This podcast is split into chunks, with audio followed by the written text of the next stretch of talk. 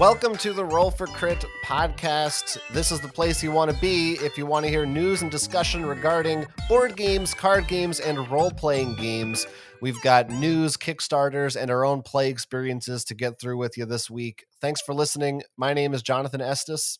I'm Will Keeler, and you know I like to bring up some fun little not related news story before we actually hit the more board game stuff. And did you know, Jonathan, that apparently everything you know about T Rexes might be wrong?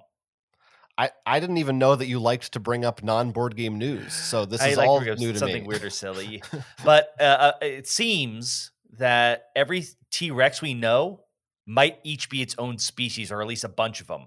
So this means Pandasaurus has got to get to work with a whole new oops all Tyrannosaurus related species expansion. You're saying the Pandasaurus could be a real, could be one of them. I would love it if because I mean it's not out of the realm that one paleontologist is a board game nerd is like, we're gonna name this one Pandasaurus. Yeah, why not? It would just confuse the scientific community, but that's their problem. It has nothing to do with us. Uh, well, dinosaurs aside, it's just the two of us this week, but that's not going to stop us from checking in with our podcast mascot. He's an Aasimar bard, and he goes by the name of Roland F. Criterion. And every week we follow his D and D inspired adventures. Last week was a momentous occasion because he successfully led an uprising, a coup, if you will, against the corrupt leadership of the small town that he accidentally became a freedom fighter for. And uh, now they have, as I said, successfully become the new leaders of of this city. And Roland is sort of a kind of a legendary figure now uh, in the in the eyes of these people.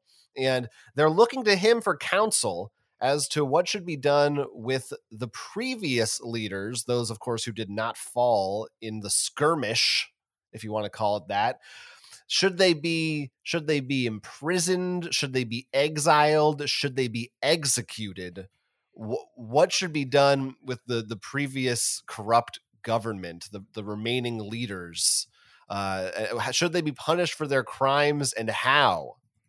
We don't have a guest this week to to put this moral decision upon. We ha- it's it's it's incumbent upon us to to help Roland decide uh, uh, what what he should do with this new power, which Well- he's really come upon very quickly, and I don't know that he can handle it. Quite frankly, Obviously, I think he's gonna actually hire all of them as his inner council because Oh, we're gonna just keep that. No, he's going to do the Boba Fett thing, where he just oh, I don't. Oh God, is that what he does? He just keeps all the bad people around. yeah, when there's people in town, he's just like, "I'll hire you and be your friend."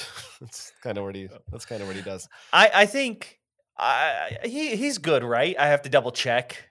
Roland is um I mean we, uh, uh, he's intended to be a, a, a He's good intent, no, of course intended, but I I I do believe, as implied with the guest coming, he has many different. I would call him chaotic good. Yeah, I believe in this case he believes in redemption, but each leader is going to be judged separately. Like the leader who's corrupt, but maybe was on the front lines, will have a different versus the one that was trying to flee and run away with a bunch of money. so so we're taking this very diplomatically, very very logically, case by case basis. He's going to try to like give give a just punishment I- for, e- on a case by case basis. But I think Roland is also going to do this not in a way that, like, as the new ruler, I think he's going to try because in the end, he is a traveling bard. He knows he cannot stay in one place. Mm, So I mm. think the big thing is what he needs to do is try to set up the judicial system and make people understand he must go. Well, let's roll to set up a new judicial system. Uh, I, I, maybe that's an insight. Uh, to well, I was gonna originally I was gonna say it was insight to see you know how well he judges the the the criminals, the people that he is passing ju- literally passing judgment upon.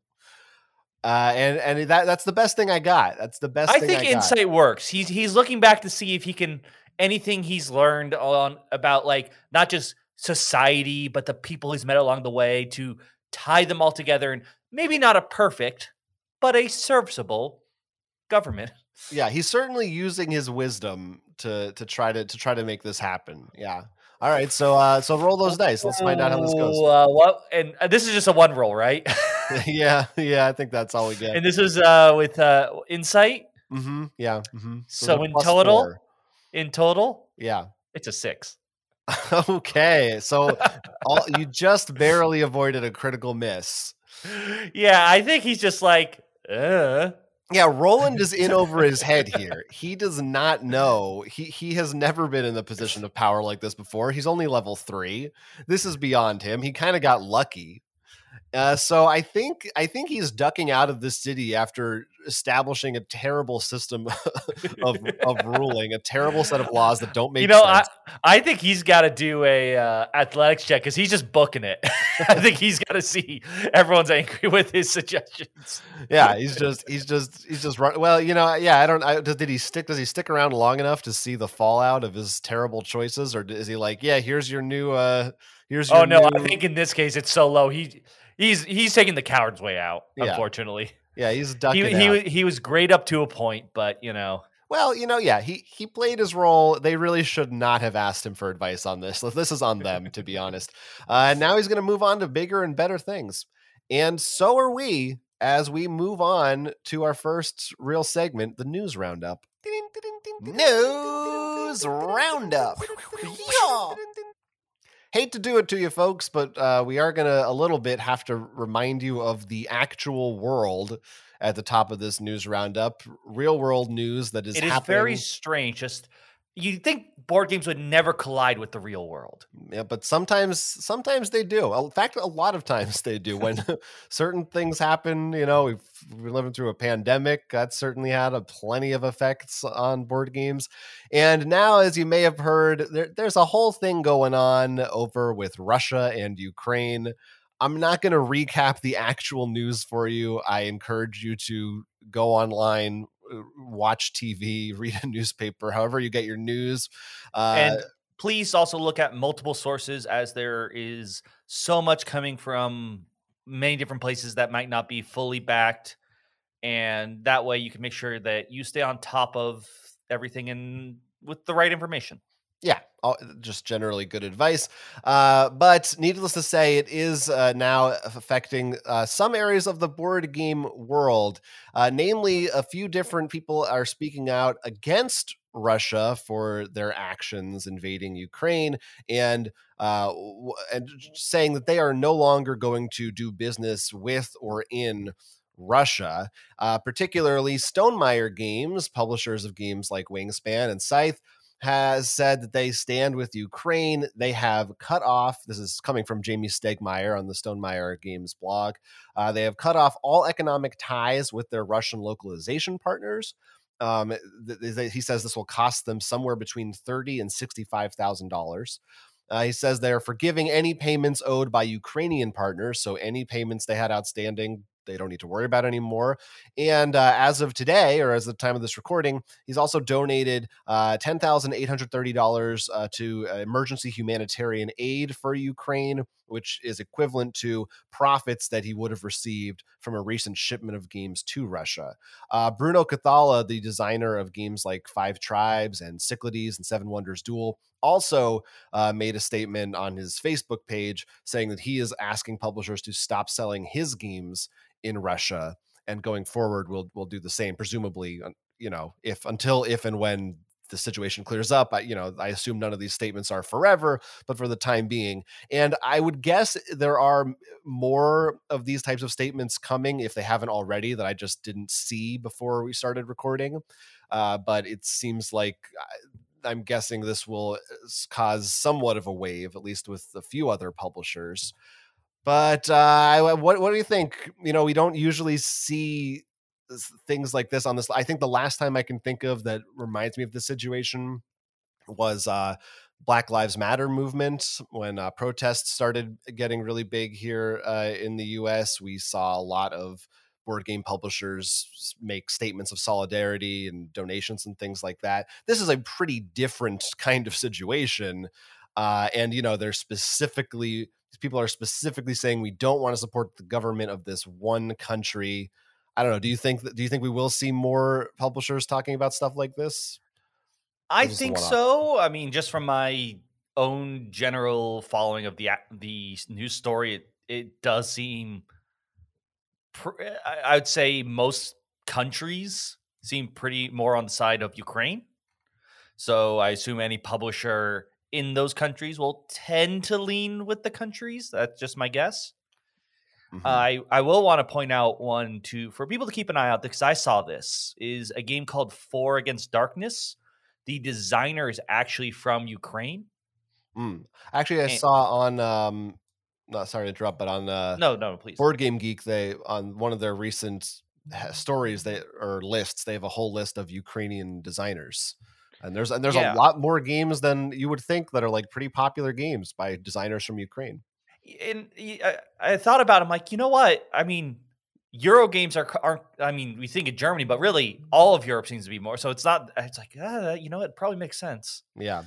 But this one I wanted to mention because the creator mentioned how he was lucky enough to be, I believe, away, but he pretty much lost everything. So if you're curious, it looks like a bit of a drawing maps dungeon crawl game to take a look, uh, see if you can get it. And I'm sure there are there's going to be more ways to try and help support not just him, but like the list that you mentioned.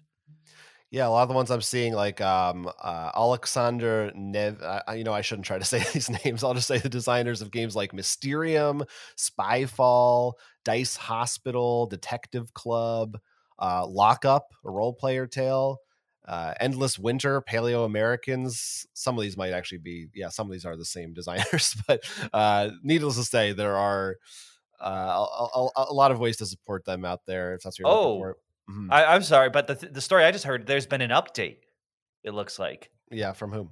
uh, the the game, the the four against darkness. Oh, yeah. mhm. apparently he's looking like he's getting a uh, he's trying to move the files from his Ukrainian computer to a cloud space so he can continue working in Italy. So this game may not be dead yet, which is great news. Well, there you go. That's that's encouraging. But yeah, I've seen you know uh, most of the responses.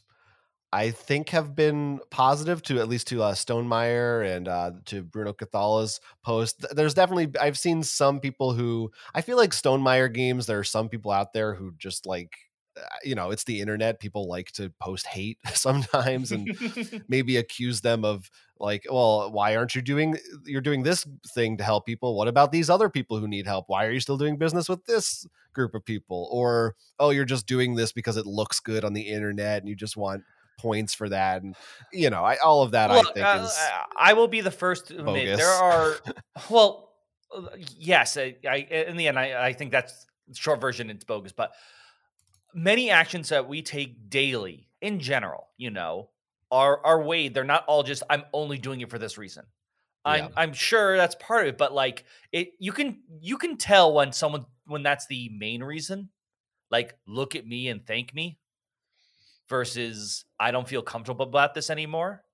Usually, uh, uh, taking a personal hit is a very obvious sign Mhm. because I think good goodwill is good and it's very important. I don't think it makes up the how much did uh, is is Stonemaier losing in deals? minimum $30000 right? You know, yeah, that's not which you know it's uh, you know different size companies that might be peanuts but i, I think for Stone stonemaier that's it's uh, not at nothing. least I would say for most game companies that's not. yeah you know. a pretty big deal for most board game companies uh yeah So, it- yeah it's, it's like yeah keep an eye but like understand like where they're coming from and, and i think this is very obvious like also just the way like the bruno cathala one isn't just i'm not selling it's he he, he has detailed steps explaining how it's going to work you know it's just understand that a lot of us are doing what we think we the best we can do in a situation like this and yeah we can't always help everyone there's always problems especially I mean, going with this whole story of like certain things that I don't think we should go into in a board game podcast. But it's, you know, this is an invasion. It's much easier when something is very sudden to want to do and make changes versus large structural, you know, going to, like you said, Black Lives Matter, which is not a, a pinpoint moment, but more of many, many, many years. a boiling over Yes. yeah yeah i mean the phrase um perfect is the enemy of good comes to mind you know that it's y- you're never going to be perfect but you shouldn't that doesn't mean that you should criticize someone for trying to do something good.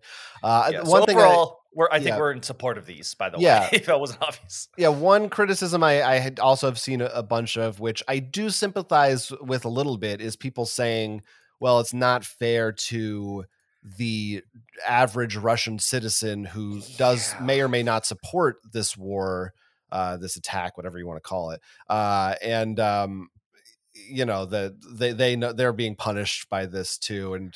You know that's it's complicated. That's that is it's it's a fair Well, point. It is I- complicated. I hate to say it though, in general, and I mean, I think anyone who's played enough strategy 4X games knows about sacrificing things and stuff. Right. When it comes to these such large moments, I feel uh, there is no way to go around this without regular people getting hurt. Like the sanctions are going to hurt the people. The, the like, for example, the sanctions are going to hurt the people in the U.S. just as like not just as much, but will hurt them as well. Like there's a good chance we're going to see major gas price increases and things like that. I, I just with the way governments are built, especially people in power, do usually a pretty good job of insulating themselves. You almost have to get everyone angry at them by hurting everyone Yeah. around them before you can get to them. I mean, and also, and you know, this is a we're talking about board game companies here. This isn't like food supply or something. Like if the if the trade off is well to not support uh, a government that's doing bad things, that their citizens won't get to buy some board games for a while. I feel like as a company, you weigh that choice and you make that choice. Uh, but you know, every every listening to this, you can decide oh what you think that, about that just reminded me of an, an really interesting article I read involving like the unintended consequences of like because Russia and Ukraine are major grain exporters of Mm. affecting other countries. But this is not the podcast for that. In fact, I think we spent too much time on this. Uh, perhaps, perhaps, but it's a big subject. It's a big subject. is. It's it's everywhere, and I imagine that this won't be like like we said. This won't be the last time we. Maybe I do predict, by the way, that in the coming years, future civilization games or even expansions for ones that exist now will have Ukrainians now as a faction. Mm, oh God, I yeah, let's- I think that's going to come to play, and I bet at least for Civ, uh, like the Civ games, which I know a little bit more about, that their special unit are going to be Java javelin users. I don't know how this right say the rocket launchers, because Mm, oh boy, am I seeing a lot of things about javelins. Yeah, yeah, yeah. There's a there's a lot of uh, there's a lot of crazy stuff happening. There's a lot of terrible things going on in the world. Uh, go check it out for yourself. But that's that's just the corner of it that is affecting board games.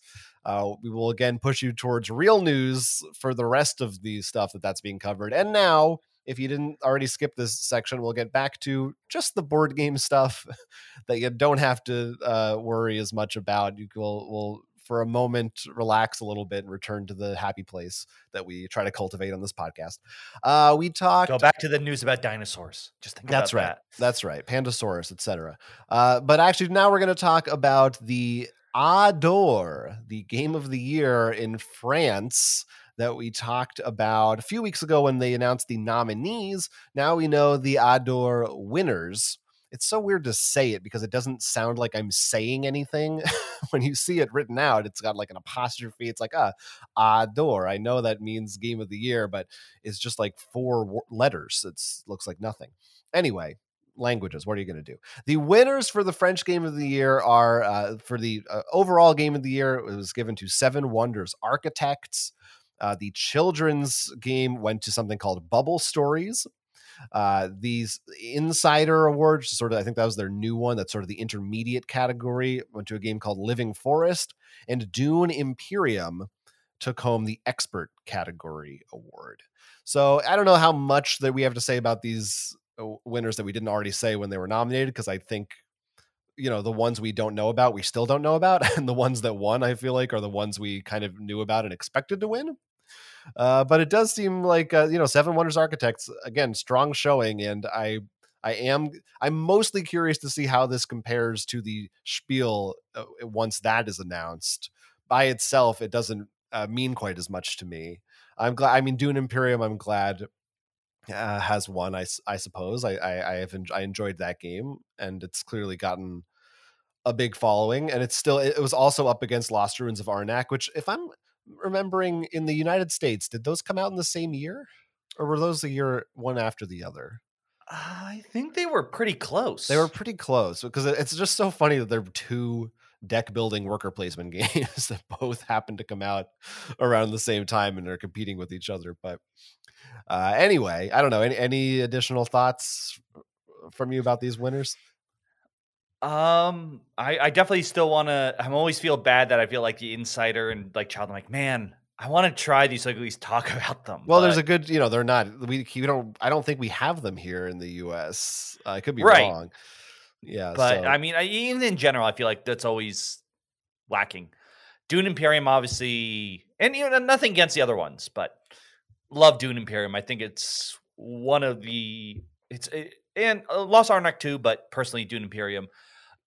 If you want to make a deck builder, should look to these games now. A certain standard of like you can't just be a deck builder unless you're small. And Seven Wonders Architects, um, we played a little bit recently digitally but it is a fun, lighter version that I, I definitely can get behind.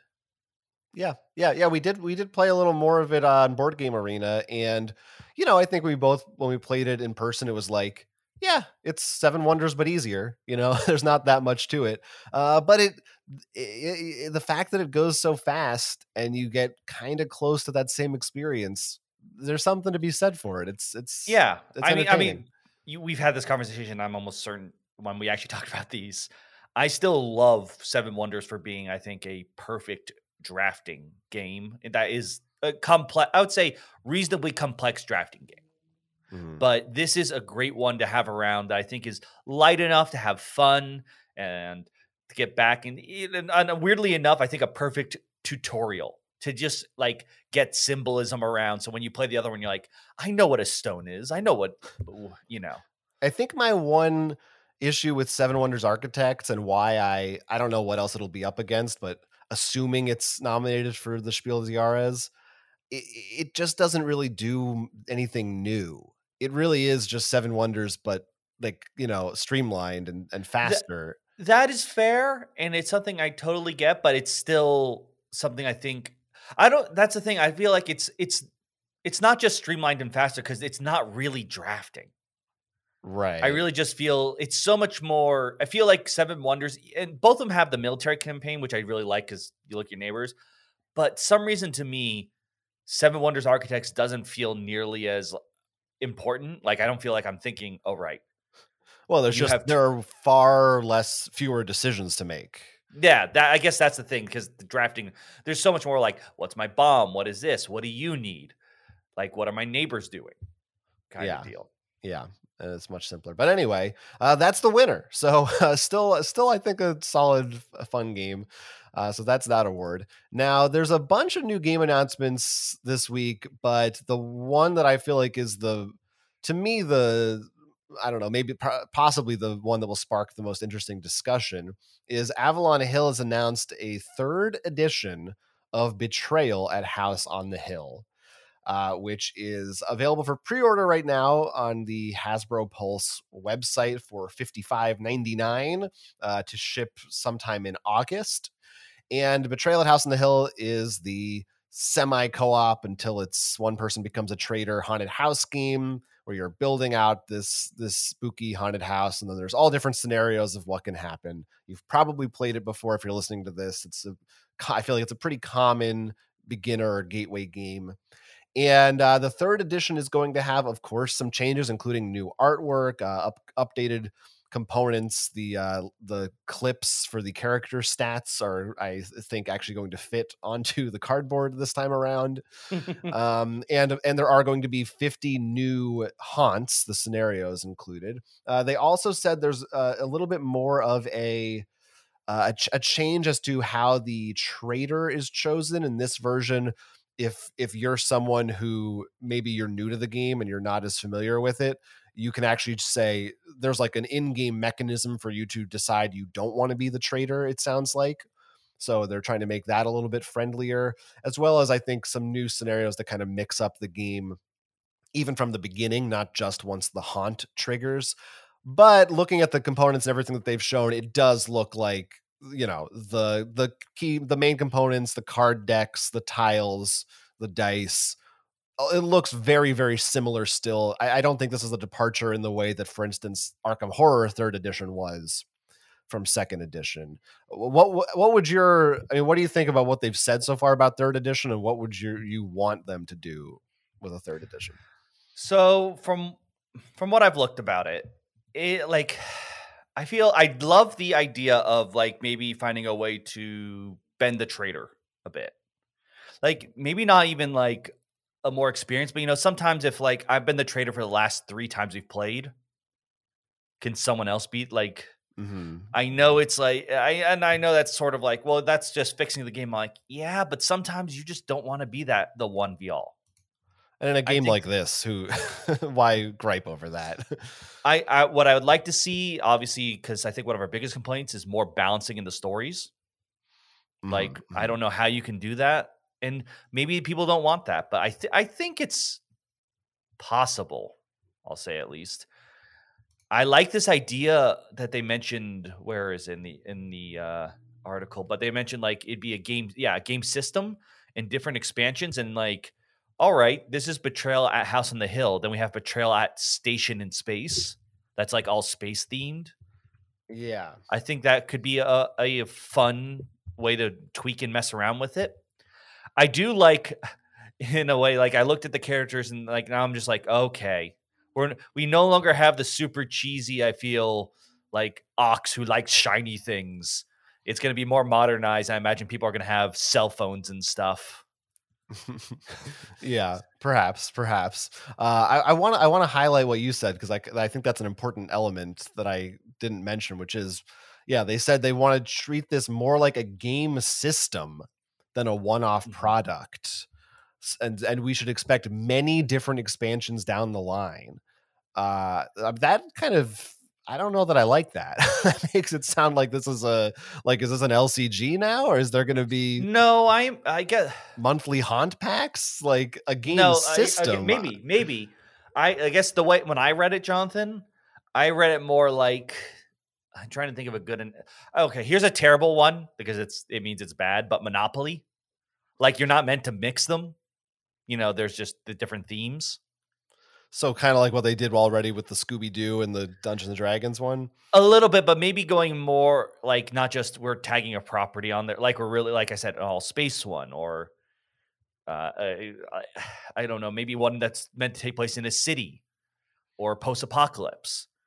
But I think in order for this to be something worthwhile and at least succeed, I think more amongst board gamers, assuming if they, they could do your idea, in which case that I mean, it sort of goes along with what I'm going to say, but let's say like they have the space theme, the post optics.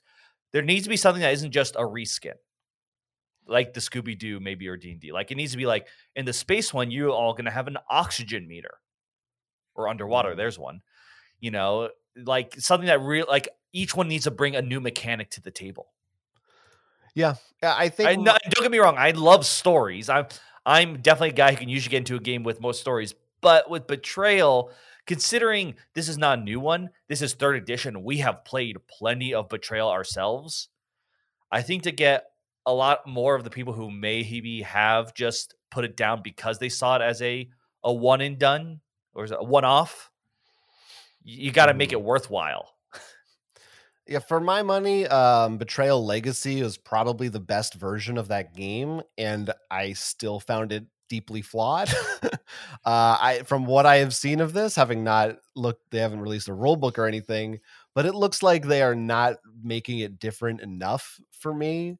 This looks like it's going to be basically the same game. Yes, I, I definitely think this one addition. I like the idea, but until we see it out, like I don't know if because it says in Queen the Haunts, like what about the expansion? Is the Widow's Peak going to be just part of it? Well, it sounds I it sounds like they're all new, all the haunts. I don't. That's what I couldn't tell. It sounded like some of them were updated. Oh, I, some of them they said maybe would be like sequels to ones. Oh from, no, it does say from that or something. Yeah, fifty. Sorry, I misread it. When it's sequels to old favorites, but it's like, still like the cards look identical, the tiles look identical, the symbols and the tiles. Like the, my issue with Betrayal is the first half of the game. I'm actually gonna be honest, Jonathan. The tiles look cheaper. yeah, it wouldn't surprise me either. Like I this this I think needs uh, more than any other game almost needs the third edition the way Arkham Horror. Like it needs an actual new edition, not just a Edition new, in terms of update. this is not the same game with same rules. It's a completely yeah. Unfortunately, we don't in board games we don't really have a distinction. Like sometimes a new edition means one, and well, I, yeah. Other. I mean, even in video games, there's that argument with a remake versus. But at least we no, have I, remaster and remake. Yes, Jonathan, I agree with you. That's what I meant. Like with another edition, like if we go into space, I don't want just space stories. Yeah, you want? Well, I don't even that, need space. I want. I just want the game. I mean, I, am just using house. that. Yes, I just. you know, the theme is not my issue. That's the one thing they get right in Betrayal. It's it's it's interesting because I, I guess I sort of agree, but I enjoy the first half because that's just the ex- exploration. But do you still? But my problem is the way the I enjoyed half, it ten years ago. I feel like a little bit, yeah, because I, I like so seeing some of these rooms and stuff. But my but problem the 18th is, time you've read what what there's a hanging guy. Yeah, sometimes uh, yeah, I guess. All right. Um, the bigger thing is it just never doesn't gel. Like I said, it, it has a hard time gelling with the second phase. Yeah. Because depending on how the first phase goes, it, well, I think that rarely feels like both are neck and neck. It I mean, maybe, feels like there's a wash. Maybe my issues with the first half are come from the second half because it feels like the reason the first half is so boring to me is because I pretty much know that none of it matters once the hunt. Yeah, starts. and and that I agree with, and that's why I think the legacy does a little bit better too because then you're still like I'm trying to get stickers and do all this stuff. So it, it, it uh, I, I definitely didn't think about that, but I agree. It would have been better for this to be an Arkham horror horror third edition kind of remake versus.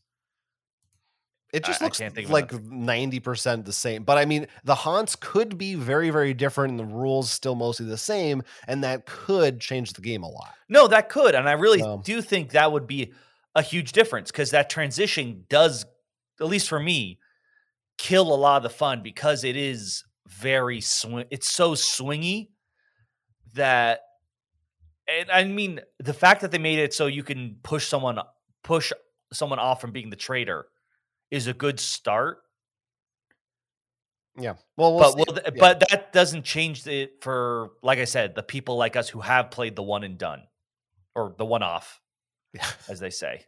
Yeah. Uh, so yeah, yeah, remains to be seen how well those new things will work, but it will be coming out this year in, in time for Halloween. It sounds like so. That's that's what matters. Uh, now, as I said, there's a there's several other uh, game announcements. I'm just going to kind of run through them and see briefly or, somewhat in depth. I don't know, no time limits, but uh, what we think about them. First up, Level 99 announced they are making a Dead by Daylight board game based on the Dead by Daylight video game. That's going to be on Kickstarter. I don't think they have a date for it, but there is a page, a preview page for that up on Kickstarter already. You can sign up to be notified when it launches. Um, I truly know almost nothing about Dead by Daylight, but I found this interesting just because Level 99 doesn't usually do licensed stuff like this. So the fact, at least not, be, not usually it's anime related. Right and it's like a little minor cameo or something. So the fact that they're drawn to this uh, is interesting but uh, did, did you have any do you know about dead by daylight at all or? I mean i've seen a little bit and a lot of the ideas of this you can swap out different monsters who all have their unique playstyles and abilities which i think makes sense in a board game scheme. I just don't know how how this will work out on a like I can't tell if the board is actually just this colorful grid, which is a little sad, or because then the next pages are these beautiful shots with minis. Yeah, it's it's yeah, the the, the one photo they show it looks very abstract kind of. Um but I don't know. I mean, it's it's level 99 and uh, I even even the games of theirs that I don't love, I still like I don't know if they've ever really made a bad game. like they really know what they're doing, I think. Yeah, it, it it's definitely got a good company behind it, and I'm curious to see how. I think the big thing will be how fun are the monster mechanics because that's at least in the game. When I what I little I know, I'm like that's the fun part because that's where you have all the weird abilities. Like this one bounces off, goes really fast and bounces off walls. This one can turn invisible. Yeah. Yeah. You know, so um, will the humans have unique abilities too then? Or is everyone just going to have to fight over playing the monster?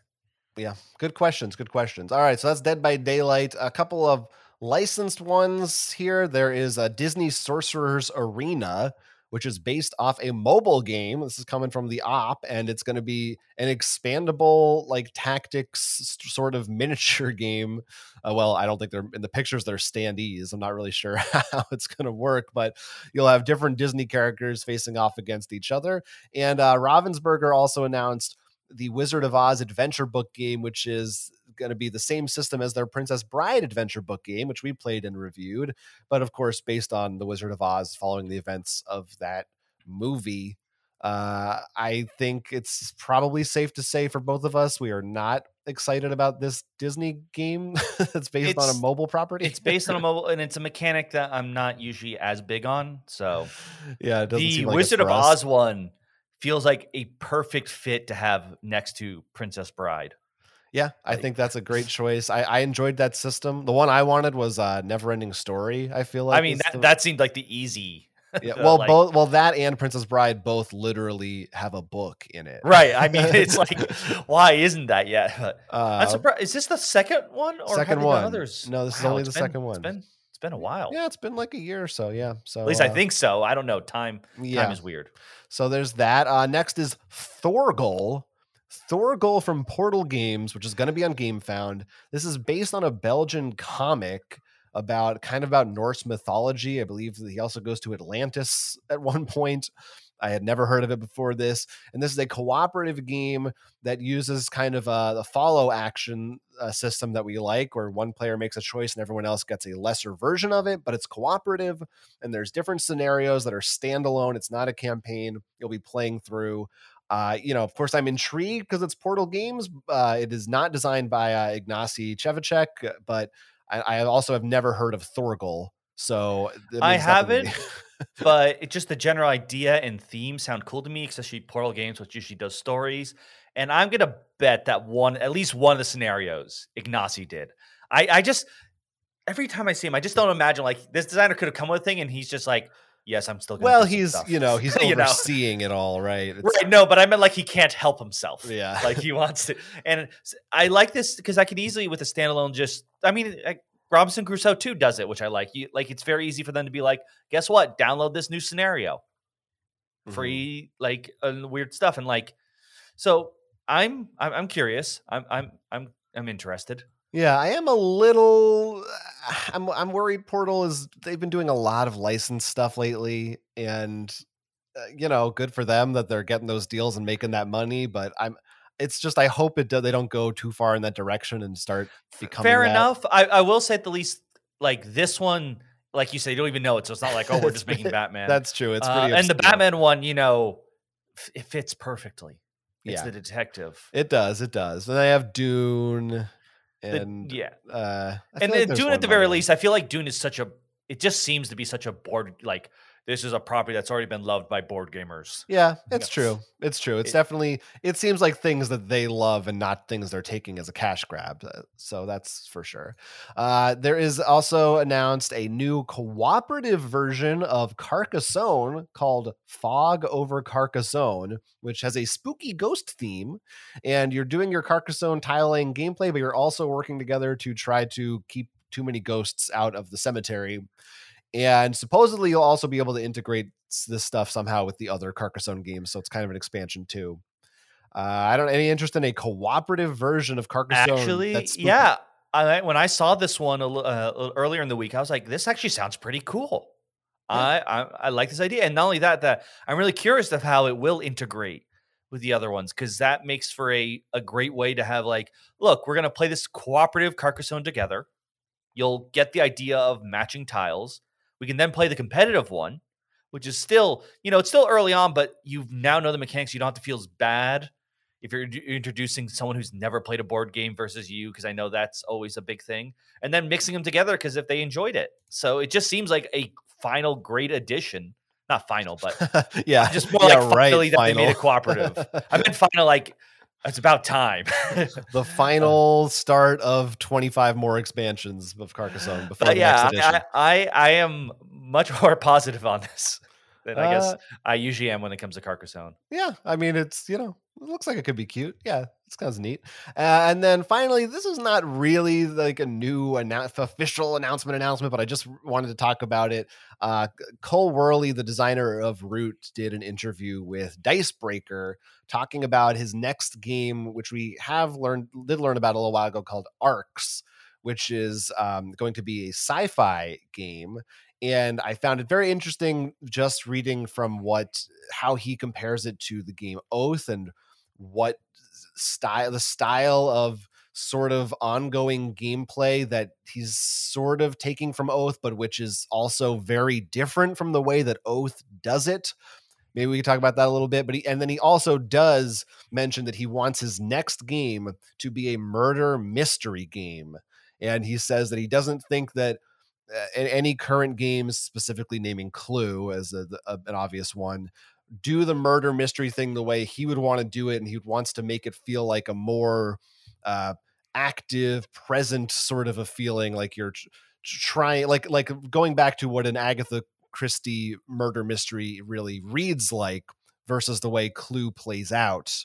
Uh, is sort of the way that he described it. So for me, that I, you know, reading he's made some of my favorite games and he wants to do a game of one of my favorite genres that's like yes please give me that right now. Although also reading the way he was describing it i did kind of say i think uh detective uh city of angels it sounds a lot like the type of game he wants. I don't know i wonder if he's played that uh, it's uh, not quite a murder mystery in that Agatha Christie fashion, but it certainly. What does that mean? Mysteries. I guess I'm. I'm sorry. I'm. I'm thinking I'm of an like, illiterate fool. But. you know, like like Clue, like a closed room murder mystery, uh, Knives Out, okay, Death okay. on the Nile. You know that. I mean, yeah, I agree with you there about the LA one, but I will say also, I like I like the concept of Clue.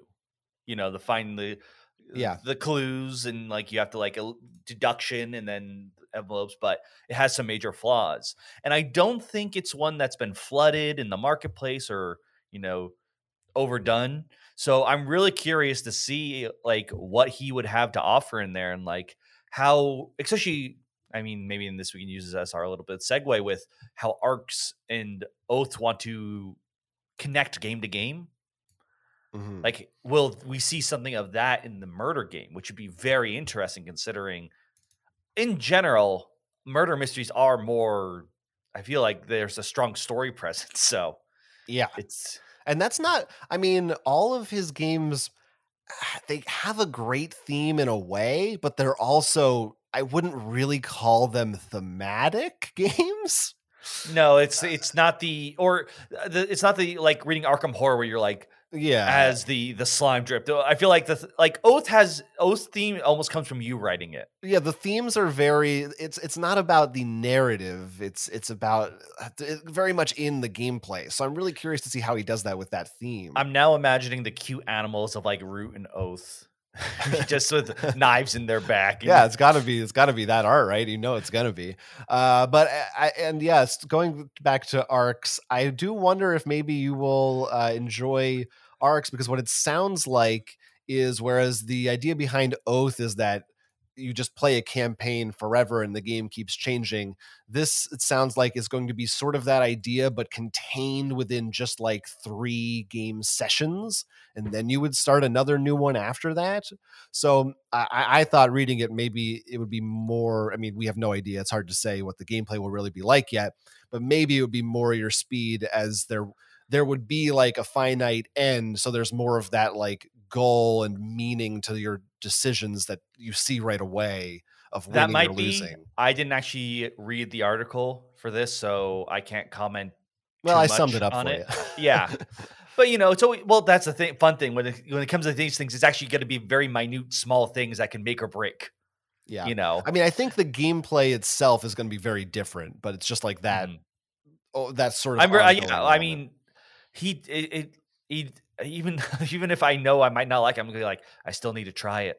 Yeah, Leder yeah. games always just Yeah, they're always worth trying out. All right. So, like I said, tons of big announcements, lots of stuff to talk about this week. And there's still even more because there were also a lot of Kickstarters, I feel like. And that's what's next in Kickstarter of the Kickstarter. Oh, this one looks uh, nice. It's nice. It's nice. It's yeah, nice. what about this one? Kickstarter, Kickstarter.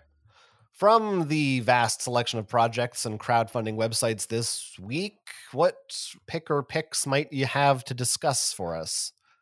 So the ones I'm going to talk about that I did uh, look in advance. One of them, I'm going to start with this one, and mostly because I think it's really interesting and not one of the obvious ones. But I feel bad because this is, I, I do not see how this would not be a pick for you. Well, I And don't take it from a- me. Uh, I'm no, I'm taking it.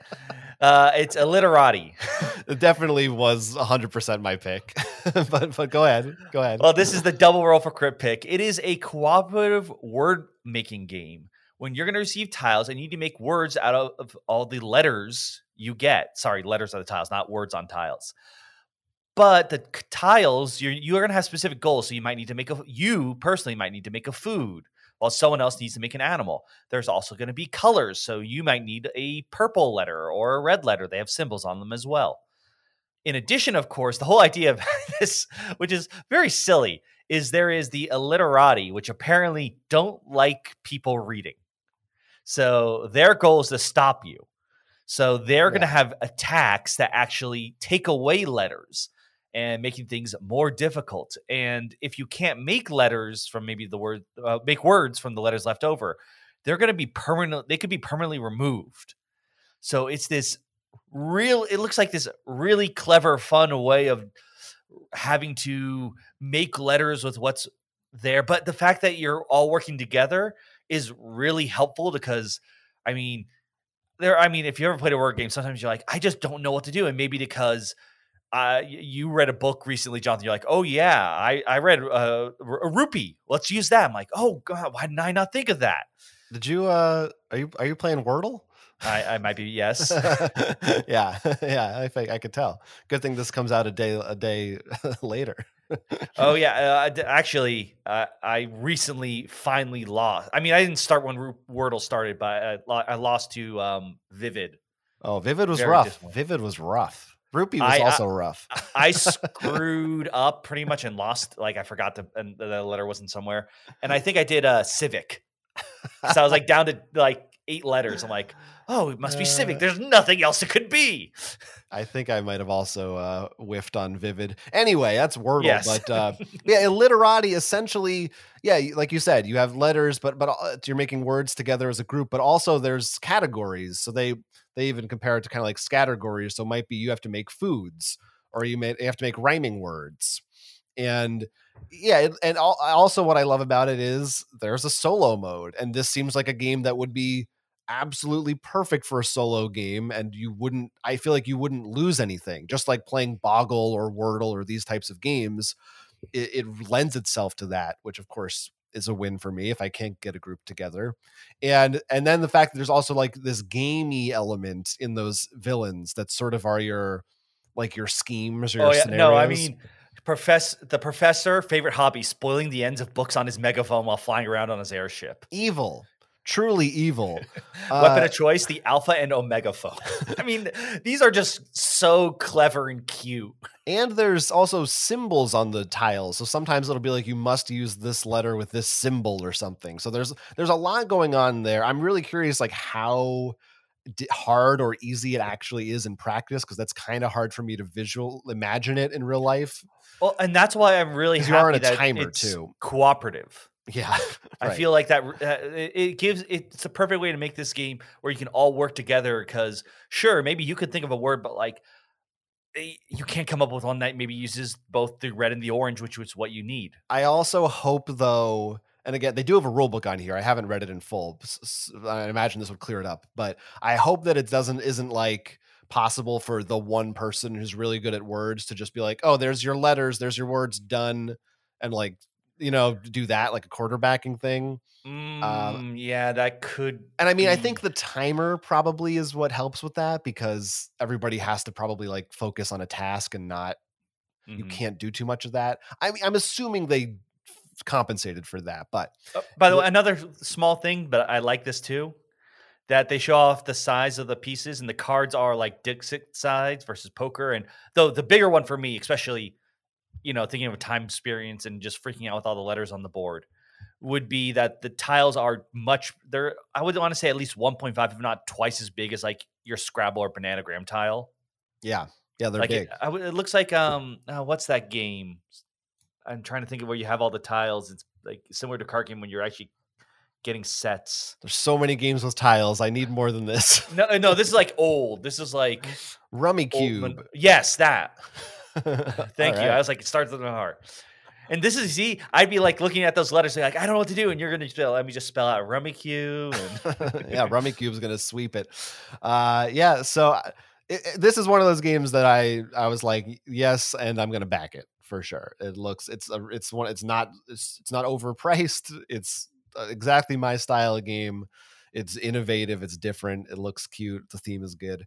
Yeah, so Illiterati, that one goes for 35 bucks, but there's also a deluxe edition. So you could get like super nice tiles if you want. that is a thing. super pretty. All right. So uh you got another you want to take another one from me? Go ahead.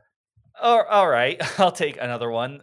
Uh, this, you know, I'll, I'm going to say this one. This is one of the more obvious ones, but I think if you are a fan, it's one to take a look at. We talked about a while back where Sentinels got rebooted, and now there's the Sentinels of the Multiverse Rook City Renegades expansion.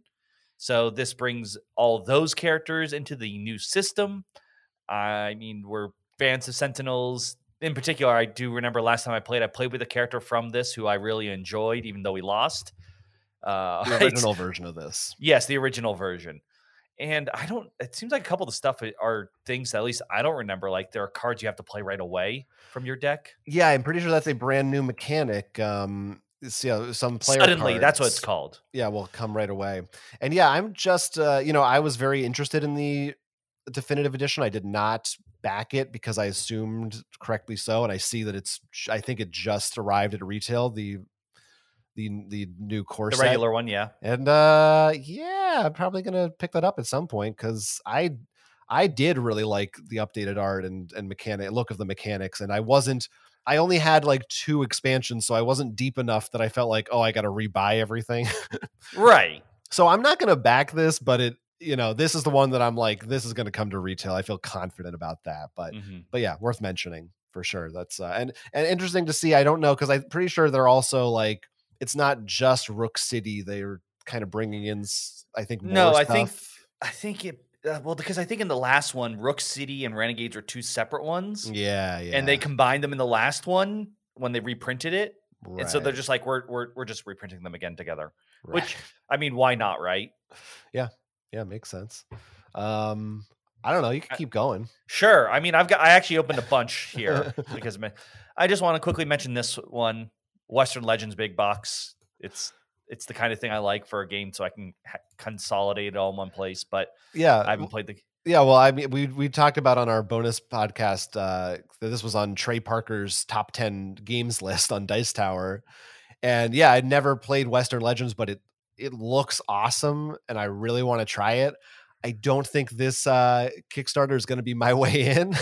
No, I, I I wanted to point it out more of like it's Yeah. there if you have, as well as I mean, if you decide to be like Jonathan and have this be your way, and there's the new in town pledge level. Did you see that? Yeah, well, that's what it is. You either you're either just getting the box because you already have the stuff, or you're starting from scratch and it's two hundred and seventy dollars. you you can't you can just get the, if you have like just the base and a few stuff you can get the box and they have add-ons for the other stuff okay, yeah, but it's but yes that it, really is it feels like why would you you just buy it if you're if you're gonna do this Kickstarter? It's like you're gonna get all the stuff, which I cannot justify spending th- almost three hundred dollars for a game I've never played. Even even I'm not that crazy, uh, but I am intrigued by the game.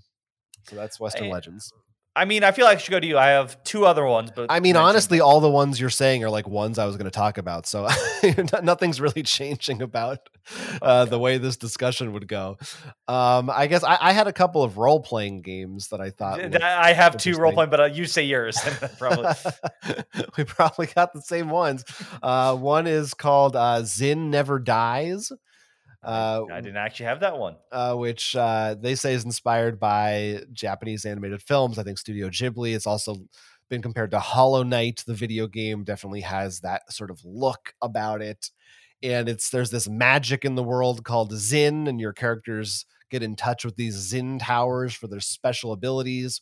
And I thought this one looked cool. Uh, first and foremost, just for the art and the theme of it, which is unique, but also the systems they're in. I'm interested in because it's eh, I feel like a lot of these indie RPGs of this ilk with this kind of a look and art style tend to be very narrative focused, which is usually what I want in a role playing game and what I uh, more attracted to. But this sounds like it has that, but it actually is pretty combat centric, uh, and they've just have very interesting ways to work that into the game and how you use your skills.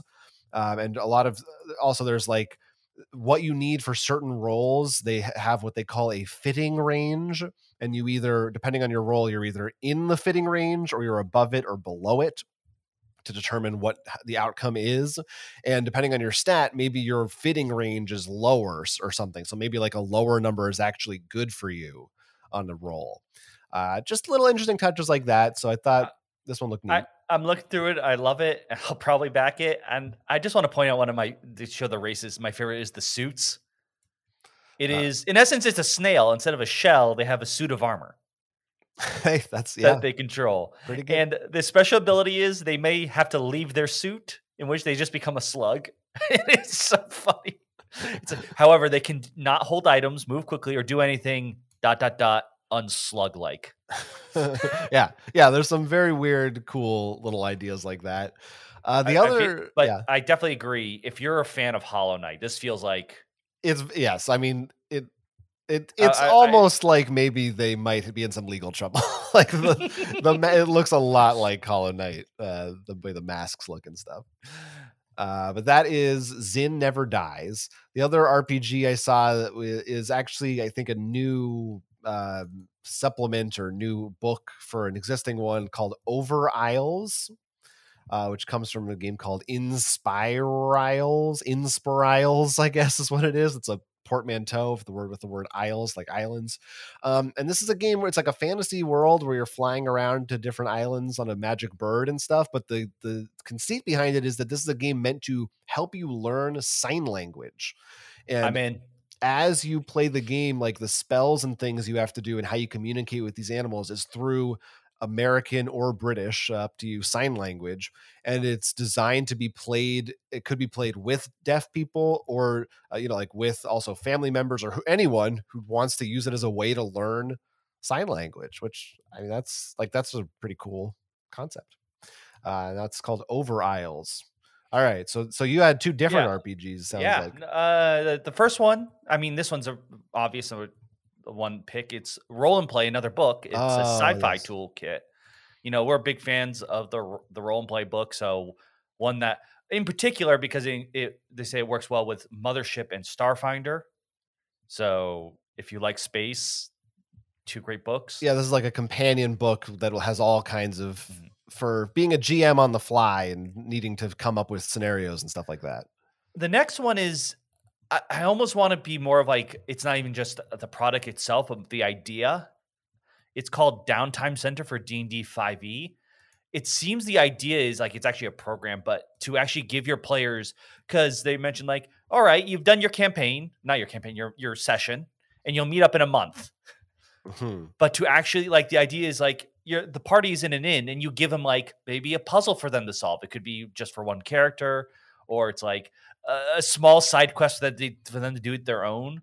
And I just think in general, it's a it's an interesting idea for dungeon player or dungeon players, wow, DMs who like like to give people like it's not just it's been a weekend story, but you were gone for a month, so you forget. Like you were actually doing something. Mhm. Like here, I want you to do some bounties, and uh, you can do that by solving these puzzles. And you, when you come back, we'll say how successful you were. Yeah, that's a that is a really cool idea. I actually like that a So, lot. Small thing at that. The other one is, which this is not one I actually. I only literally just saw this, and I just wanted. I was curious about it because uh, once again, it comes from GameFound, which I did look at, but I usually they there's it's so much harder to find things that are actually you know being funded. Uh, you actually posted this because you always make a big list of things just in case for uh, guests and myself. But uh, did you see Factory Forty Two? I glanced at it. I d- didn't. I like didn't, I didn't even get to read it. into I just saw. I'm very curious. What, yeah, it's what on GameFound. stuff. It it just didn't look too. It looks very Euro-y. didn't quite look like my thing, but it Mhm. could be fun. I just didn't. Uh, there was so much this week that I just said no, like "Eh, I literally saw me." this the start of like the recording, so like not enough time for me to Yeah, tell. But I, I'm curious because it looks like it does look Euro, but it looks like it also has some like workers themes going on, kind of deal. Like not like worker placement, but like like workers' rights. yeah, I was, so I'm curious. Speaking of GameFound, I thought you were going to talk about lobotomy too. It's out there. I mean, we've already talked about. We weren't as big fans of the first one. I mean, I thought it was terrible. and it's a big miniatures game. At this point, it's gonna be like I I'm gonna need to try it out first. And eh, and in general, in general, I just feel like when I see you know any kind of crowdfunding project, I'm not nearly as excited when I see those big miniatures ones. It's the things like the the uh, uh well, I got a illiterati, which I'm like, okay, this sounds really cool. yeah, You know, yeah. That- but that's just my own general. Well, it's number two. It says it says streamlined rules that minimize downtime and maximize the fun. Oh no, they could have. I mean, it like that was like one of the earlier projects. This is way earlier in our own, you know, of liking of board games when I backed that. But I, you know, it's just uh min- miniatures alone aren't enough. Yeah, I'll be honest. I'm not super optimistic about this game, but uh, I will say, like the board game subreddit, at least last Thursday, because this I think it's been out for a little bit. Like half the posts I saw were like about lobotomy too. Yeah, it's, people asking if um, they should back it because they've heard things about the first one. it's doubled its funding goal, so it's it's got minis. also, it has the benefit of being on GameFound, where you know you usually get more attention because there's not as much competition. Mhm. Uh, so we didn't have a guest this week, and we talked about like triple the amount of Kickstarters that we normally do, but there was a lot out there. So uh, we will have links, of course, to to all of them that we talked about in the notes, so you can see which ones you want to back, if any. Uh, but for me, definitely, there, and there were still even a few more that are kind of interesting, but certainly, uh, Illiterati is the one that I'm like, that's the one I'm actually really looking at. I, I completely agree. That's why I, I like I I don't care. I'm going to take this because it sounds awesome. All right, let's get out of here and move on to table talk. I don't know, Mike. Table talk. Table talk. Table talk. Just a few games we have to talk about for you at the end here. Uh, well, you know, the 70% mark, I suppose, uh, that we played at a recent game night. And I guess we'll start off with this game called Tranquility, which is from Lucky Duck Games. Actually, saw it on uh, Board Game Arena, so it's that it's there as well. If you're curious, maybe want to give it a shot digitally.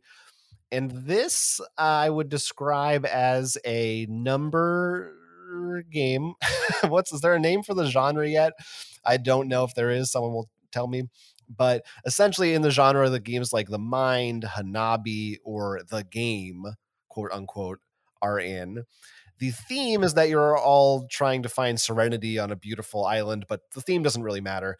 Essentially, there is a a grid, a uh, what is it, a five by five grid, a four six Oh, by six by six six. by six. Uh, but I think it's a six by six grid, but I feel like the No, no, inside actually, is a different yeah. amount. You use a six by six to mark off the five by five. I think. Yeah, it's something like that. so let's just say a five by five grid, and players have cards in their hands with numbers numbered one through 80. And your goal is to lay out the cards from descending to ascending order. Uh, and you can only place the cards so many numbers apart. So if you want to play a three next to a one, you have to discard two cards because you have to discard the difference between those two numbers in order to do that. If you want to play a one next to a two, that's cool because they're next to each other. So ideally, you would play things in perfect sequential order, but Of course, the catch is you can't talk to each other about what you're doing. You're not allowed to communicate or discuss any of the cards in your hand. So you're seeing, like, oh, he played a 45 in that spot. Should I play a 48 or is that like risking too much? Should I put it right next to it? Should I put it further away? Or, oh, I have 46 and 47, but he doesn't know that. So he just put the 50 there. So now those cards are gone. Um, and you can, you're allowed to play your cards anywhere in this grid abiding by the rules, as I said, of what they're next to and what you have to spend to do so. So essentially, it's a game of you know you're trying to make a sequential order of numbers without talking to each other. that really is the the simple way to mm-hmm. explain it. There is an, ex- an included like variant with extra powers, but we did not play with that. Uh, hearing that it's on GameFound, not GameFound, wow, Board Game Arena, the Board Game Arena. I think that is a really great choice because there were multiple times through the game where where I could literally uh, I mean I tend to be the one not to be the mean but like I'd be like we've lost and you're like what like yeah technically this is one number above uh, this is I feel like this is a great game to give people in math classes because it requires a lot of like you have to like wait four plus four plus four plus four. Yeah, but so like the because the thing is, like it's and it's maybe I don't know it's if it's hard for people to visualize it, but if you play a number 20 on the third row of five rows, that because you can only play numbers so far apart, that means that like any card above 60 is, has now become a dead card basically.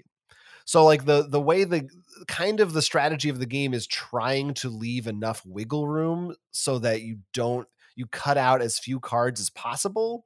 But I feel like inevitably you sort of have to choose because there's 80 cards, but there's only no, 25 spots or 30 do. spots. And the problem is when I think of things like Hanabi, for example, or even, yeah, I'm sure there are moments in the mind in the game, I just can't think of them, where you know, like, it's very easy to be like, okay, we know because the, the, the two red threes, for example, were discarded, fours and fives are dead. Like, I don't think it's it's a hard ask for people to know what's a dead card. In this, I think it's very easy for you not to know. For like, yes. I'm not even like you have to you have to visually at, and mentally like think. And, and I am not counting like because I didn't know you discarded number 72. Right. The discard piles are secrets. That that is something else that happens. Like it's just like I, I was count you'd have to count sometimes and I feel bad. Like I remember near the game, I'm like, I'm not gonna count that I don't want to be the one who says again that's yeah, an illegal play. Yeah, and I feel so bad. yeah, I feel like in a game like this, you should be. I, I, see nothing wrong with saying like, well, if you play that there, we've lost because otherwise, what you're just we're just going to spend the next twenty minutes about to lose. like that's not right. Fun. But it also just felt like I was. It felt like it, it, to me, this it felt like I was quarterbacking. Like this, feel like don't no, play that there. but that yeah, but it's it's no, not. I, yeah, you're, no, you're... I know it's not, but it, it just because it's like I was uh, maybe if one other person kept also count like, or if someone said, it, it, "Does this is this a or does this kill us?" I mean, well, because I think it, was, it seemed like a good move. It That's only happened like three or four times, maybe. Right, but my my point bad. is, if I was in your guy's shoes, because what didn't help is I always had I felt like reasonably perfect cards. Like I had the the five when the four is down, then the six. You know, like I could go sequential. Yeah, it's it well. You guys, you guys were the ones who were forced to take the risk, the risky moves more. I feel, and I felt so when I was correcting you on it, it just feels well because it, it, was like I really don't think I, th- I. It's interesting that you saw that way because to me, you weren't doing cor- you weren't correcting anything. You were just stating the fact that like it's not like in pandemic where you might be like that's a suboptimal choice. It's like right. you were saying I, no the like factually we have lost if you put that there. Like there's no well, way like, around yeah, it. I guess my, my, my problem is though it's not like um i'm trying to think of a good example in another game. Well let's go with pandemic. Like if we've if the top card is seen somehow like if you know you need to remove a cube there or we lose like your plays still seemed like maybe they felt like they're suboptimal, like unless you perfectly counted. And I guess that's where Jonathan it comes from me because I'm like because I counted what seems like a suboptimal play is a fair. Then that's my problem with it. But it. it, it also your information isn't coming from. It's not like you're tracking what's Uh, in my people's hand. hands. Yeah, it's just it's it's per, totally open information. It's all on the table. Like anyone, if they looked at it for enough time, can realize, oh, yeah, we're we can't do that anymore. Regardless of what's in our hands, it's impossible. Anyway, we got within one. We we ended up just playing it out. There was one card we realized made it impossible to win. We got so we did as well as we could, missing one card. Maybe this is a game that should be like um, the way Well, Hanabi does it has a scoring system. Maybe I yeah. Oh, I mean that. I always find that to be a great addition to a lot of games. yeah, this is just a win or lose. So But I think the digital version will be really nice because you, it's assuming you it, it guides you that way, yeah. I mean, if it's in. anything like the crew, which we've talked about, yeah, yeah, that it literally would say you lose. And if there's also, I mean, they probably don't have a go back button. I think that they need a friendly like because that's what we did in the games. We're like, you need to move it one over. yeah, yeah, yeah, or Because just it's like- shouldn't. Yeah, It's it's not ruining the game for you to be like because it, you didn't because you didn't Yeah, spend to me an extra five minutes. that's not go. the game. I don't. I don't. Th- Right. I, I don't feel like the spirit of the game is that you can mess that up.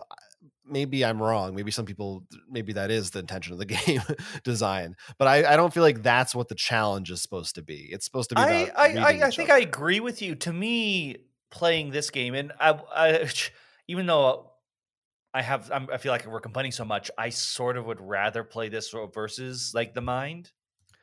Was like seeing how people play numbers and like sometimes great you have the numbers next to it sometimes you gotta be like okay maybe if i play this card here instead we'll have to do like go with the flow so to speak Yeah, it's interesting. it's just it's just like I want I want a like somehow a I guess a score mode where like we put as many cards as we could.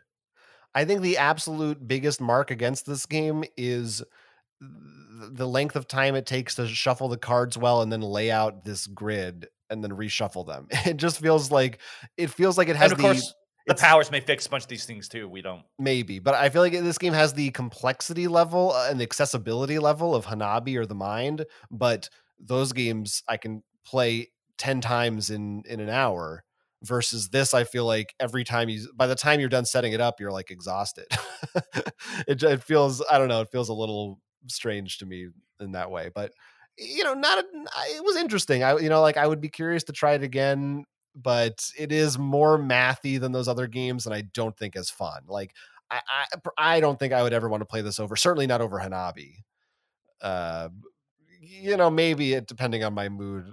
Um I mean, even the crew is kind of the same genre. Yeah, anyway, there's a lot of these games now that, exist, but it is it- it's different. It is a little bit different in the fact that you there are some things at play that aren't at play in those other titles. That game is called Tranquility.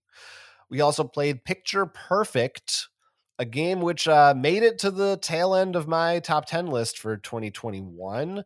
And this was our first time really playing it in a home environment with the full rules, including the auction uh, variant that is included. The the way the game works is you are arranging standees of people behind a screen according to secret envelopes which tell you how they want to be placed for instance where they want to be placed who they want to be next to etc and you only get to see a few envelopes at a time and you're trying to arrange them uh, appropriately to make them happy and at the end of the game you take a picture a literal photograph of your setup and get score points based on how happy all your people are And you know what? Going back to an earlier story, this is a great game to jump to if you like the idea behind Clue. It is Mm. learning learning pattern, like finding information in envelopes and stuff. But it's not just one guess and you're done. well, I guess it is, but it's not a win or lose. It's a scoring. It's interesting when you're like, "Oh my god, I placed this guy here." Or, oh no, you know. Yeah, yeah, it's it's it's very interesting uh you know playing it because also uh, the way it works is there's random cards that determine how the envelopes get swapped each round and sometimes you know we only get to see like one new envelope for example and you have to decide, oh, how am I going to deal with that? So some rounds could be like really short, and some you're spending a lot more time thinking. And it's also very much a memory game as much as it is a deduction game, I suppose. More so, really, because it's Yeah, yeah, it's both. Yeah, it's the deduction in the sense like you might have to think of like who you need to know or want to know based on the information you have, but then you also need to remember it.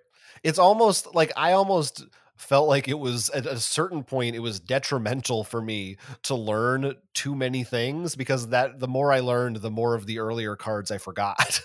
so, uh, that that that did happen to me. I forgot one character completely that I read there because yeah, in the very beginning, I'm like, all right, that person is here for some reason. I'm like, I don't know why they're there. the oh, I think one of my biggest complaints of, of when we played, and there's probably a, a, a way you can get around it. It's not that bad, but like there, at least compared to when we played at the convention, we had auction cards, which you you can pretty much try to get information from other characters, buying them with decorations, which are worth points at the end of the game. All our auctions were like at the end. Like I, I want them maybe spaced out somehow. A little. well, yeah, it's been- so there's um there's a number for each round. There's six rounds, and when you're playing with auctions, you do three auctions, three non-auctions rounds, and ours just it was random. They just happened. Yeah, to be like, it's it's like uh, it's. It, I'm crying over spilled milk a little bit, but yeah, I mean maybe th- that could be work better. Maybe if you just um, alternated it, one Mhm. non-auction, one auction. I don't see that how that would really affect. or even like I honestly I'd rather have two more in the beginning with one near the end because it's like where you have less information so people don't know how to bid and then that very last auction everyone's like what's the last character I need yeah, yeah, yeah, maybe something like that. I know there are like a couple of expansions for this, but they're not out in America yet. There is a five to six player expansion, but from as far as I can tell, it doesn't add any new gameplay. Really, it's just the pictures are still developing yeah, uh, it's just more components. Uh, but I would definitely be curious to see what that uh, what kind of other things they add in those different expansions because I feel like there's plenty of room for that. But yeah, bet there's a still a, cat. still a very unique, interesting game, and uh, uh, it, uh, it's it's I feel like it's one that I I really want to play this more with like newer gamers too because I feel like it's it, it it you know you did compare it to clue and i feel like it does feel like you could latch onto this without really knowing you're not like moving a piece or building a deck. All of the things that you're doing are very literal.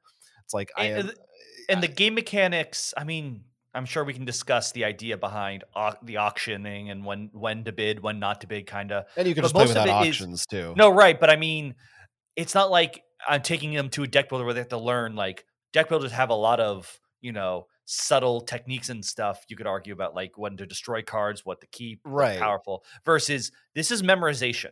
you don't yeah you don't really need to learn anything to play this game like You just need to remember it. yeah you, you could easily you can play this this could be your first board game you've ever played and yeah like you said it's not like wait how does what's drafting or or even wait what does worker placement mean you don't have to tell someone that you know it's all What do you mean? I I want to ma- remove cards from my deck. yeah yeah it's right there on the table it's like this this is what they want do what they put them where they want to go you know uh so cool game picture perfect and then we broke out an old classic wingspan and I- uh yes I thought it was time for it to hit the table again, and of course, see see as I fail once again somehow to clearly explain the rules to people.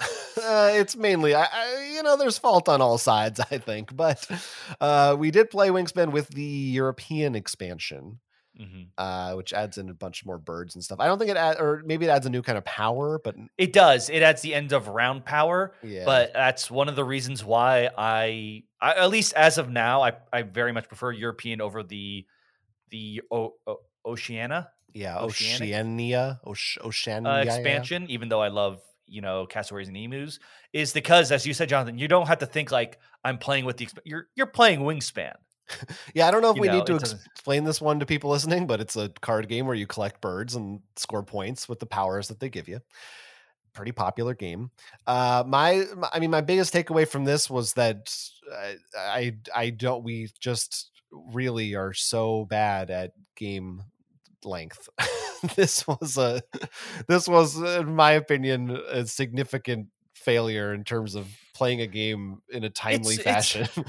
I Uh, agree, but I almost I guess I don't know why. Maybe because I knew Wingspan and just the way it was going on outside of like I mean, I screwed up ex- once again explaining to someone how egg egg laying works. It always seems- don't be too hard on yourself. I almost like was fine just because it felt like it was the way it worked was it was much more of a social time of us hanging out yeah. versus like playing game. I don't know. Maybe that was my own. And it, you know, if we're in different headspaces, that you know, Mm. like that's fine. If you're, you know, if you're hanging out, then in the scheme of things, as long as the people are at the table are having fun, who cares? But for, to me, and we did play with five players, so that's the max length. And because this is one of those games where you know it definitely takes longer the more players you have. There's no getting around that. Um, I feel like in my head, wingspan is like should be 45 minutes to an hour is like the ideal time for it. And I did personally, I did feel in like the second half of the game, I was like, oh my God, we're only on like round three now. It really felt like it was stretching out. Not- But I, I, you know, I still enjoyed the game. I just really wanted it to be condensed. Um, I think the time on the boxes says like an hour something, or I think it says like 70 minutes or something weird like that. But uh, I don't know. I was, I, I, I do think I would almost cap that game at four players personally. I feel like five is too long, and especially 40 with- to yeah, 70 minutes. 40 to 70 minutes. Yeah. So, uh, yeah. And we, I, it, it definitely took us two and a half hours Best at three. around, around two and a half hours. I mean, and probably including rules to be fair, but Yeah, we did have two people who, or one who has only played once that I screwed up the rules before and somehow screwed it up with them again, and one person who was new, which is nice. Yeah. Yeah. Uh, but you know, still, it's still Wingspan. I still enjoyed it. I I played my birds. I didn't um, do that great, but I did my birds. it was what it was. Um, all right, that's all the stuff that we played. I did, in fact, prepare uh, a little bit of a unique board game game that I thought we'd try playing, but that's not how we say it on this show. We say it like this: board game game. So this week you're gonna you're gonna love slash maybe hate this one. I can't wait. You're going to find out. Yesterday, I snuck a pill into your food. In order to get the antidote, you'll have to find the key. I have uh, hidden a series of escape room style puzzles. you will need to decipher them if you want to live. You have one hour starting now. No, uh, that is not in fact the case. This week's board game game is called Nerdly Weds. That's right. Uh, sort of like the Newlyweds game. Uh, I have a series of questions relating to board games, and we are going to be tasked with answering them about the other person and seeing if we can match th- what they think we are going to write or what we think we're going to try to guess what the other person's going to say. We're trying to have the same answer, is what I'm trying to get across here. Just like the game show Newlyweds, only these aren't questions about our personal lives, they're board game related. Uh, that makes sense. I think we all know how to play that game, right? We, you're the only other person here, so I want to make sure you know how to play that game. I have no idea. So let's go. Great. We're all we're all on the same page here. So um, I guess the way that it's going to work, uh, this may differ a little bit from the way the game show works or the board home game version of it or what have you. Uh, but I'll ask a question, and I think we each need to write down an answer, one for ourselves and one for the other person, and then we'll do one of us at a time and and reveal uh, what we got right. All right, let me get let me get a document up and ready then. Sure, sure. the first question that we're going to go with, um, I feel they're going to get better as they go. The first question is, uh, were the other person, you or I? I'm still, I'm all, still struggling even after I wrote it with how I should word this. I think I'm going to say, I'm going to say it this way. Uh, what board game? What original character from a board game would you desire to be? Were you To be. transformed into a board game character? Which Aw. character would you be? Oh, this one's and this for is the- tough because I feel like For the sake of it, I am eliminating Magic the Gathering. That's not an option because you know I'm not going to write any of those down. This is a Oh, broad one. I admit this is a broad one. So if Because uh, not only that, what I feel it's going to happen is like you're going to have a thing, and then I'm going to put like, oh, I didn't even think of that game, and then I'm going to read mine for you, and you're gonna be like, oh, I didn't think of that game. I like your idea. well, we're gonna see that that'll be even so better. I put one for me and one that I think you would put for yourself. That's right. Yes. Yes. I, it, I I was gonna phrase this as which would you be, but I feel like that's even harder. So I'm just gonna say which would you which do you want to be. All right, let's see. And uh, this is this is tough. I don't even know. Uh, I don't even know for myself. You know what? That's that's a good one. That's what I'm gonna put for you. Perfect. And I may cut out. I want to be. I may cut out some of this dead air. That's fine. So I'll uh how, why don't we start uh, with what I wrote for you? okay, what did you write for me? So there's a lot of choices here. there are a lot. I'll tell you what I'm going to tell you my some of the other ones I thought of and then I'll tell you what I actually wrote down. oh, okay, I've just found his name. Great. Uh, the Go- Go on. The first one that came into my head was um I like Gigazaur or some monster from King of Tokyo, but I thought, you know, I don't think Will actually wants to be a kaiju. I think he just likes kaijus. Yes, yes. I want. I want to pilot a mechanized one to do with the catches or something. Yeah. No no spoilers i don't want to i don't want to hear any reveals yet uh, i also thought that uh, and and there's a good chance that this maybe is what you wrote down which is somebody from arkham horror maybe or mansion of madness maybe a roland banks one of those. That could be like you might have written down roland banks truly. But what i wrote down i sort of went more with what i remembered of uh, sort of your uh, preferences as a gamer maybe. And what i wrote down was the vagabond from Root. you know what? I really like that one, but Yeah. that is not what I wrote down. all right, love to hear what you wrote. Um, I wrote down because I couldn't uh, the name like last minute changing and all that stuff was actually the Tinker. I don't remember their name, but the Tinkerer it might be Gadget or something like that from Sentinels the Multiverse. Oh, okay, a superhero. who makes all well because I th- hearing the Arkham stuff, I never my mind went there first. I'm like, but I don't want to be in Arkham Horror. That's miserable. my mind is already bad enough as is. Fair enough. So and because we sort of talked about uh, you know, with the expansion, that's when I was like, oh yeah. First I thought the main guy who uh, Legacy, I think his name, Mm, the mm, the the Superman. Yeah. Just because I'm like, that's a guy. um, but then I remembered, oh wait, there's someone with little robot dinosaurs. Yeah. All right, pretty good, pretty good. Yeah, I never would have written that, but good, good answer. All right, so who did you think that I would be? um, And I'll, don't I'll take be. this the wrong way. Listen, I could barely even think of one, so I'm sure you'll. I fine. just I went with a like I feel like this could be insulting depending on. All right, I'm ready to be insulted. It's- I thought like I'm you know to it. what because same idea like you want something that gives you positive benefits and what's a simple one that's very positive people want is money. So I put Mr. Monopoly. I'm gonna take this as you just couldn't think of a better answer. it came to mind. I'm like, you know what? That's a good one. That's a huge variety. So you know, I'm not gonna write that though. I couldn't. I don't know what you would if though. We're thing. on was like, newlyweds, we've lost. Um, yeah, but um, is what is his name, Mister Penny Bags or something? penny bags or something. Uh, Maybe. Yeah. Um, yeah. Um, I uh, what I wrote down was, and I it's honestly kind of a cop out, but I was like, I don't know, maybe like a detective from like Detective City of Angels or one of those kinds of games. That's like that's as far as I got.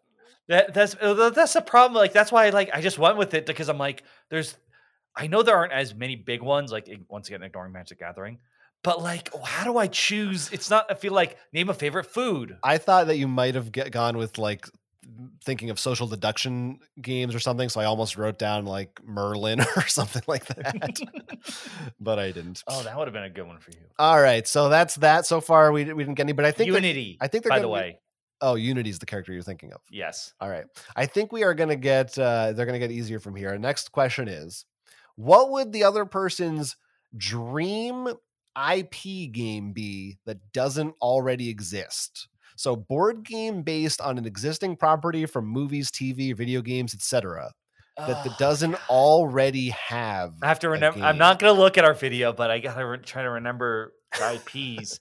Problem is, a lot of the ones that I would like, if you weren't, they exist were to- now. They yeah, I think you at least for you, I feel. and I'm gonna say like not even, not even uh like oh there's a bad one like it can't have a game at all, just to eliminate Okay. it. I, I feel that's more for you than me. Uh, in terms of, like you trying to think of a game for me, because there Mm. are bad ones. I Oh, think. Yeah, yeah, there could be a little Um, both. but no, like well, it's even for the ones for you. Like I, th- if I think of like properties you would love, like there are good games in that property. We won't I count. like what you- um, we won't count. Like, for example, yeah, here's an, an obvious one, Buffy. But I'm like, I think you'd want like a more mystery deduction Buffy because I think you could make a good one in that world or something. For example, right, right. That it makes it a lot easy. It makes it harder to narrow down if we include existing games, um, and also, um, I forget what I was going to say. Doesn't matter. um, but anyway, I'm thinking of. I got. I wrote mine down. Trying to think of because you're actually kind of hard too. Because oh well, no, you know what? No, yours is. Well, I'm hard too because I can think of, but they're they're more bad, unlike yours. I actually think Uh, yours games that came out recently of my properties. But, I think yours is. I think I know yours. Assuming that's not uh, a board game. Give me a minute to think. Of a, think of a couple ones that would be cool. Oh, and don't include like um it, like also like a Monopoly version doesn't count. no, no, no. Okay, yeah, the game where it's built around. Yeah. Yeah. All right, I've got I've got my answers.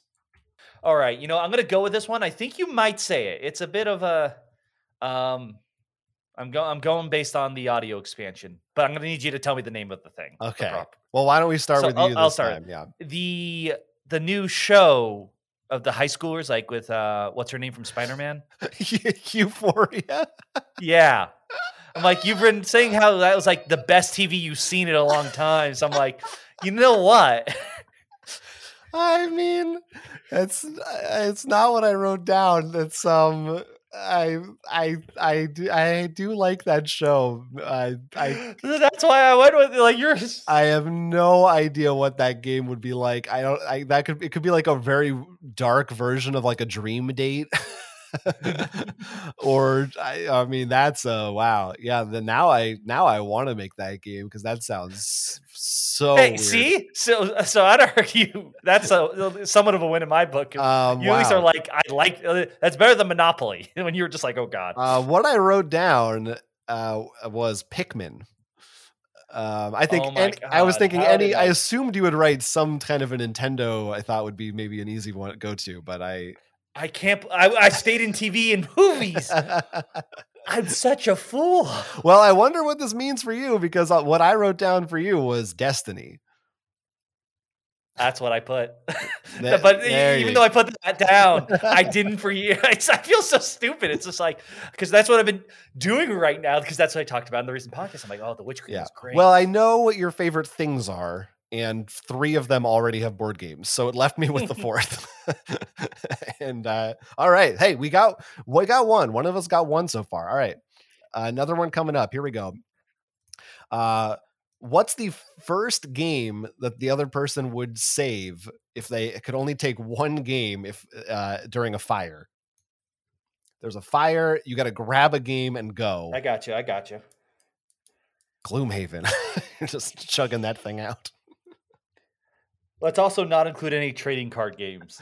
I assume yes, this is this is in a box. oh, this is actually this is actually hard. I, I mean, the logistics of it makes I don't know. Are we doing logistically, or are we going to say this is a magic? It doesn't matter how big the game is. You just. Magic, just like it, I think the idea is this: what you think that person would consider the most important game. You have ten minutes notice before the fire starts. You're throwing it out the window onto like the fireman shoe. okay. All right. Okay. All right, I have mine. Okay, so the tricky thing when I initially wrote this question, I, in my head I thought like, oh, basically like your favorite game or easy game to grab. But then what I realized is, well, it would really be probably the a harder game to rebuy. And for you, I said Arkham Horror Second Edition. That's right. That's why I t- the other one that came close in my head because I do think it's gonna it'd be hard to find is Scribes Arena, just because that was like a small word solving game. Yeah, yeah, But like, I just what Arkham means to me, you know, I yeah, and that's where I went. And unfortunately, I think it was much more obvious because my first mind for you yeah. was Cosmic Encounter. Mm. And then I'm like, wait, no, no, no. Let's go something he knows about. Firefly. And then all of a sudden, right then, like with the space of Battlestar, I'm like, oh my God, how did I not think that? That hits everything. Hard to find. Your favorite game. You have all the expansions. Yes, the answer is that I wrote was Battlestar Galactica for sure. You cannot buy it anymore. It was very expensive for me to get the final expansion. Uh, I initially wrote down legendary kind of for the same reasons, thinking some of those expansions are out of print and there's a lot of cards I bought that are hard to get. But I changed it to Battlestar because I was like, that one is No, I I, I agree because I feel I don't know. It's just something about So Like, what a I like surprise! Legend- we both like- wrote down each other's favorite game. well, also Arkham, Arkham was not my number one, was it? no, I guess it wasn't, but it Oh. was maybe top ten Yeah. or something. Well, I do think, like you said, the out of print. Also, I feel like this. Uh, let me go with the difference with Legendary. And for me, I thought about that the DC deck building game. Like those are big things, but I feel like if those got burnt in a fire and lost, we just be like, well, that's it. Yeah, It's done. right. It's gone. yeah, we're not doing Like, that again. Battlestar. and to me, when I thought about Arkham, was like, and this, like, and I'll, I'll quickly talk about with the Magic Gathering. Like, I I know what card I would save. It's somewhat expensive and hard to get, but it's not because of that. It means something to me. Yeah. And I think Battlestar and Arkham mean something to each of us. Like, I think it has that sentimental extra stuff combined with it hard to get is just it would be the no brainer. Yeah. All right, one more, one more for us. The last one for the game is what is the other person's biggest pet peeve at a game night? Biggest thing, and it could be directly related to a game, could be adjacent to the game, just at a game night. God, I am sort of between two for me as well. I hope it's the same but- too, and you pick the other one. All right, let's do this. so I guess starting with me this time. Yeah. Uh, yeah. So one of the ones I thought of for you that I did not write was uh like people uh like doing a lot of eating and food and drinks and stuff at the table distracting from the game what i did write down was more more about gameplay itself and kind of hard to sum up but I, I wrote like someone sort of unfairly targeting someone else or not p- sort of playing not in their interest to win but for outside the game reasons that they want to like attack that somebody. should be my number one. I, w- I regret now now putting that mostly because I also do that uh, or used to do that. I feel like I've gotten better, but yeah, that is. you used to do uh, that Oh, I've been I'm a very bad person. Anyways, you understand the most th- the things I hate the most in the world are usually things I do. Mm, we're all yeah, we reflect broken mirrors of our surroundings. Anyways, what did Um, you write? So so what I wrote was specifically having conversations during gameplay explanation. Mm, yeah, it's a big one. because I I'm fine with you talking while we're playing, but for the love of God, let's actually get to it. Yeah, yeah, So that was uh, the other one I was thinking was, and this one I sort of put off because like it sort of bothers me, but it's little. It's like I would like heads up that you're coming because I want a player count. yeah, yeah. I know, uh, and that one seems a little bit, but like the things I was thinking of before. Maybe I'll, I'll, I'll, you know, I'll say what yours is first. And I, I then- feel like mine on this one was a gimme, but we'll see what you said. doing other things, particularly with electronic devices such as a phone or like a Nintendo Switch, between turns. Yeah, I, I wrote I wrote phones. Yeah, be, being on your phone like all the time during a Yeah, a phones are the biggest one, but I wanted to be like, you know what? I think the Switch, it's portable and enough people you know have it, counts. That's why I kept in general. Like, I, I, well, first of all, I do this, but the only times I tend to do this are when I know what I'm going to do on my turn. Like, you better be ready as soon your turn flips. And first of all, if there are things that can happen between turns, I always Magic Gathering instant spells. You, you you can't do that. Yeah, right. Yeah, right. Yeah, you know. But like, and I, and I understand where you come from. Yeah. Now, uh, go, I want to quickly mention the things like don't happen in our game group, really, Jonathan. So I'm like, I don't know if I can count them. Would be like one, if if we were sitting at a table and someone came and just ate a bunch of Cheetos, didn't clean their hands, and started messing with the pieces. Like, I think both of us are going to look at that person and be like, drop it. yeah, yeah. And you know, the second one being mocking or insulting someone for wanting to like or play a game. yeah, no, that, yeah, Like- uh, yeah, it's right. Like Yeah, that's yeah. what's like, yeah, those like pet peeves, but those didn't happen. And if they happened, That's I'm true. throwing a shoe at you. if you're like bending or destroying components of a game or something, stealing, stealing a game, cheating at a game. I feel like that'd be like saying my biggest pet peeve is murdering someone at yeah, the table. there are there are worse things you could do, but they aren't always relevant to us. So, So, uh, like I had to do with things that like we're we're all culpable of, and I do really feel like yours like yeah that makes it's and it's very weird and specific at times when those come up. But like I feel like that's why I chose mine. Like this is one that comes up. It's pretty general, Mhm, mhm. and it's one that people can be guilty of. I guess that's where my uh, my idea of a pet peeve versus the murdering. Well, out of a possible uh, eight points, Oh, so to speak, we got four. We got half. We got half right. Two, I got two of yours. You got two of mine.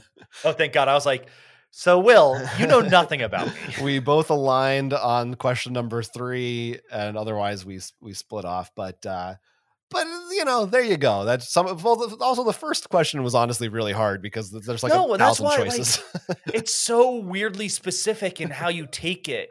Like I completely agree. It was just Yeah. like yeah, I, I was a. that's why I honestly one of the reasons I went with Monopoly is like that's gen- that's like the most generic character I can think of. Right, you're just trying to just trying to find That, common that- ground. that adds a positive trait. I say in quotes. well, anyway, that's our board game game. Uh, I I would be interested to hear anybody listening if you had your own answers or maybe even guesses as to what we would say if you've been following us long enough. You could submit them to us at our email address, meeplegallery at gmail.com. Or if you have any other questions or comments about board games, you can go there too for that. Uh, you can go to rollforcrit.com. You'll find more of our YouTube videos, live streams, merch, and other stuff. You can support us on Patreon for our special bonus podcasts where we talk about more board game topics and other topics too at patreon.com slash roll for right. crit. You can hear about me talk about the recent Destiny expansion and Jonathan talk about the TV show, which apparently I was way off. The on. Euphoria board game, which is just just ripe for the making there. And you uh, know what that would probably actually go well with as a system? What's that? Well, like not exactly, but something like Dead of Winter. Like very much personal goals, you know, and There's a lot of ways you could take it. I, Sorry, a role playing game, maybe.